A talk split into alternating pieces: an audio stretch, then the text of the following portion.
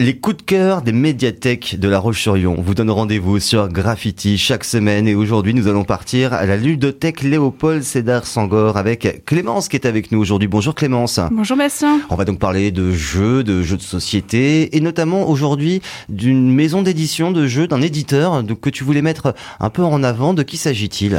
Alors oui, c'est euh, une maison d'édition qui s'appelle Oya, euh, qui est française, euh, qui date de 1995, donc ça commence à un petit peu à remonter. C'est localisé à Paris. Ils ont aussi un bar à jeux auquel ils distribuent, enfin ils, présentent leurs jeux. Et en fait, une des particularités de, ce, de cette maison d'édition, c'est que la production est faite en Europe. voilà, avec des circuits courts et, et ils présentent aussi des jeux qui sont euh, des petits jeux. Et euh, c'est très intéressant l'été parce que ça se met facile dans une valise, euh, dans un sac à dos et ben, ça se joue. on n'a pas besoin d'une grande table pour jouer, donc c'est hmm. vraiment pratique quoi. Oui, on peut se poser dans, en forêt ou au bord de la plage avec les copains et hop, on sort la petite boîte de jeu et c'est parti. Ouais, hmm. c'est exactement. Et alors pour la petite anecdote, Oya, c'est aussi le nom qu'on donne au premier joueur d'un jeu. Donc euh, voilà, il y a un petit lien euh, avec le jeu de société directement. D'accord. Euh, et en fait, sur leur gamme de jeux, donc je voudrais vous présenter quatre petits jeux. Donc il y a un jeu qui s'appelle Texat, O Anami, The Mind et The Game. The Mind, c'est le plus connu parce qu'il a reçu une récompense. donc il a reçu l'As d'or, qui est la plus grosse récompense française qu'on peut donner à un jeu de société. Donc voilà, c'est ça reconnaît en fait le choix de, de, cet éditeur qui est de euh, prendre quand même des jeux de, bonne qualité. Euh, ce sont des jeux simples euh, qui sont compréhensibles à partir de 8 ans, mmh. un peu plus jeunes si les enfants ont l'habitude de jouer. Et c'est des jeux qui sont courts, on a envie d'y retourner et qui ont une bonne rejouabilité. The Mind, par exemple, ça consiste en quoi? Alors The Main, c'est une sacrée expérience parce qu'en fait, il va, donc, euh, il va falloir se coordonner, c'est coopératif, pour euh, réussir à faire une sorte de réussite, donc empiler euh, les cartes de 0 jusqu'à 99 sans, sans parler. Il va falloir essayer de poser les cartes dans l'ordre croissant, mm-hmm. sans se tromper. Et euh, c'est rigolo parce que c'est un jeu où on va passer beaucoup de temps à, regarder euh, ses coéquipiers, à se dire euh, c'est le moment de poser une carte et de se rendre compte en fait que l'autre avait une carte d'une valeur inférieure et ben qu'on vient de foutre en l'air notre partie et du coup il va falloir recommencer. c'est un jeu assez clivant parce que on, on, ne comprend pas forcément tout de suite au début ce qu'on doit faire euh, l'objectif du jeu. Mais euh, voilà, il y a euh, au moment où on commence à comprendre comment ce jeu, comment le, jeu fonctionne, et il y a une vraie dynamique autour de la table, c'est enfin c'est vraiment très très très très bien.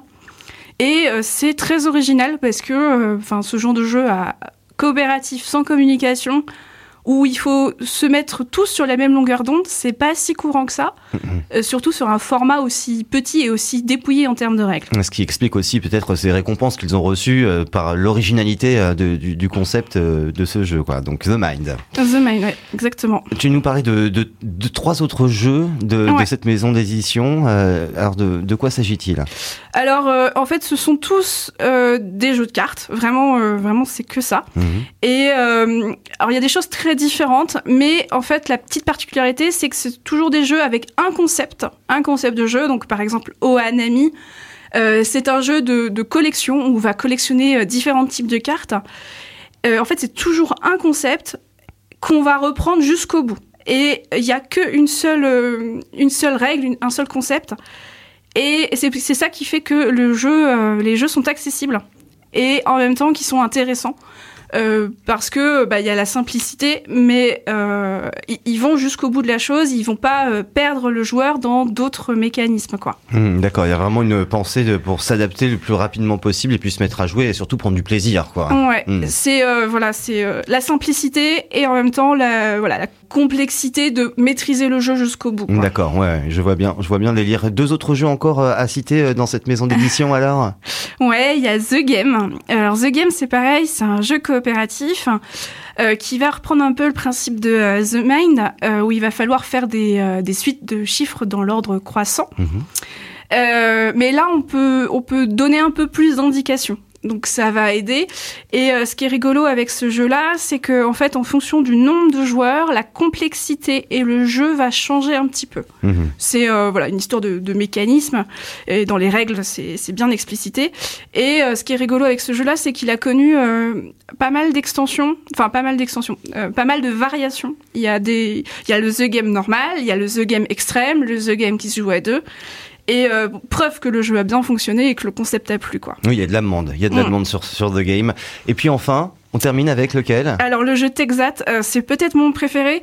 Euh, c'est un jeu euh, un petit peu, euh, comment dire, euh, un peu chafouin quoi. C'est un jeu, c'est un jeu qui, euh, qui qui est pas compliqué où il faut en fait récupérer un maximum de points et, et on va essayer de, de pousser les autres à récupérer certaines cartes qui en valent, euh, qui sont des points négatifs en fait. Euh, et il y a un petit peu de calcul, euh, c'est un peu calculatoire, euh, mais pas tant que ça parce qu'il y a quand même une grosse part de hasard. Euh, et voilà, c'est Texvat, c'est prends ça quoi.